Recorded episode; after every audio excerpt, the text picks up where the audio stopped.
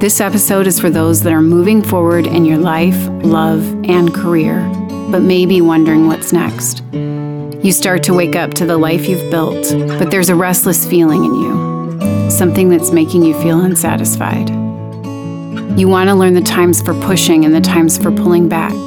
You want to make the right decisions. You want to design a life that fills your soul. What is the soul anyway? One of my favorite books for exploring life and the soul is Falling Upward by Richard Rohr. He's able to put things into words that you feel very deeply, that you may have questions about, but you long to understand.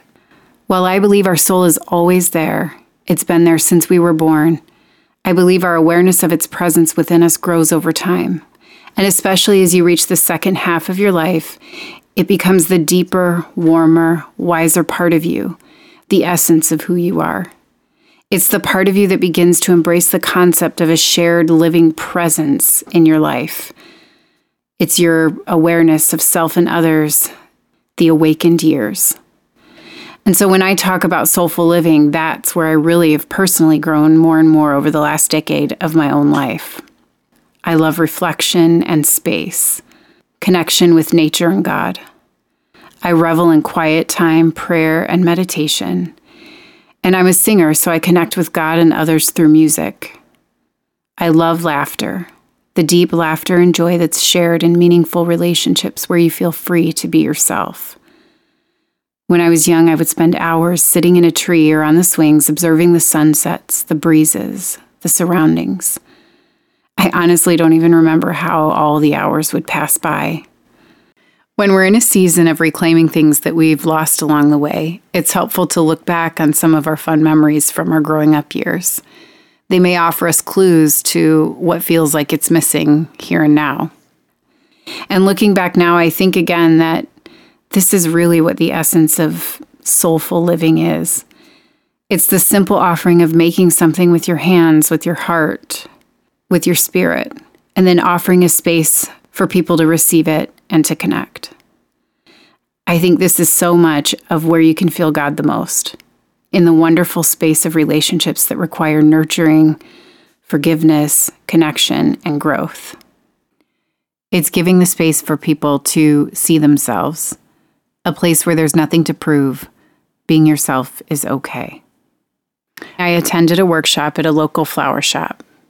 I felt like this was the essence of reaching into those places again and allowing them to exist.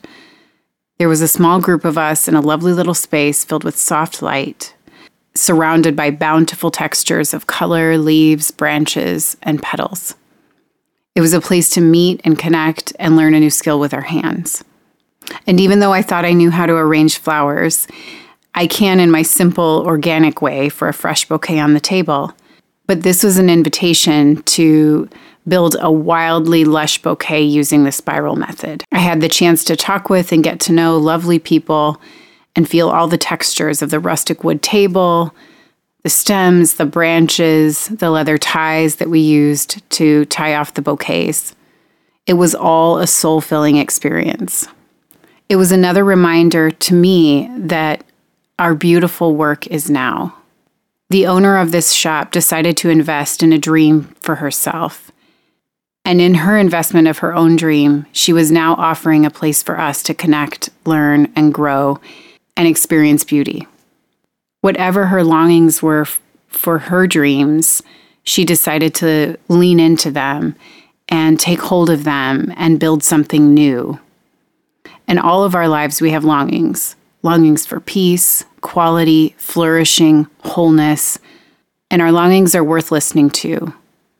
It's worth understanding what's going on for our soul, what exists today for us. And it's not dependent on anyone else, it's our own to offer. It's who we are, and it's who we're choosing to be today. It's also not limited to how we're earning a living or our day job. It can be, it's just not limited to that. It's here right now, it's evolving, and it's full of imperfection. We want the answers to some of life's biggest questions Who am I? Why am I here? What's my purpose? We work for years to find ourselves, and we're often feeling frustrated. We've built all the things that we think we came to build, and then we feel like something's missing. I know I've shared some of my own stories of my ups and downs, but I also want to say that the main way I've reached here is because I did push myself. And as I grew older, I knew when to push and when to pull back. Not only did I learn it, but I became more comfortable with it. I want to honor all the hard work and be thankful for it, because anything you're building requires effort. When I went to the workshop on flowers, it took me time to understand the concepts. I had to work with my hands, I had to mess up a little, I had to have patience. So, when you get to this place in life where you feel like your soul is missing and you're searching for answers, your beautiful work is sometimes hard to put into words. And I think this whole episode is about granting you permission to allow it to be that way. It's about allowing some level of unfolding by beginning to understand that you worked hard to get to this place. And it doesn't mean that you're going to stop everything and lose everything, as much as it means that sometimes pulling back to search for the soul filled life is a worthy action it's about granting permission to not worry so much about the all or nothing living anymore.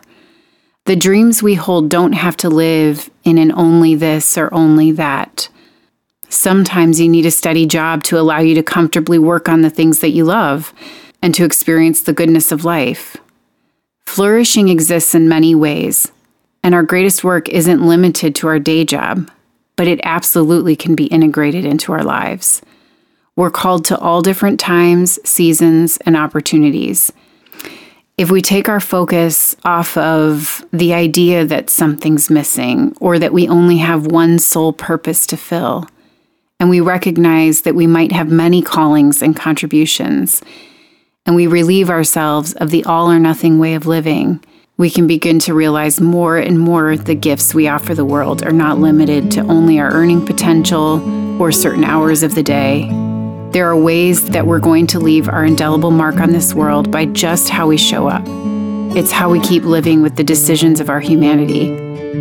It's all the working and building that's even led us to this place to begin with. Bill Plotkin says of Richard Rohr's Falling Upward that he shows us the way into the rarely reached second half of life. It's the encounter with our souls, our authentic and unique way of participating and joyously contributing to our miraculous world. And Rohr says that all we can give back and all God wants from any of us is to humbly and proudly return the product that we've been given, which is ourselves.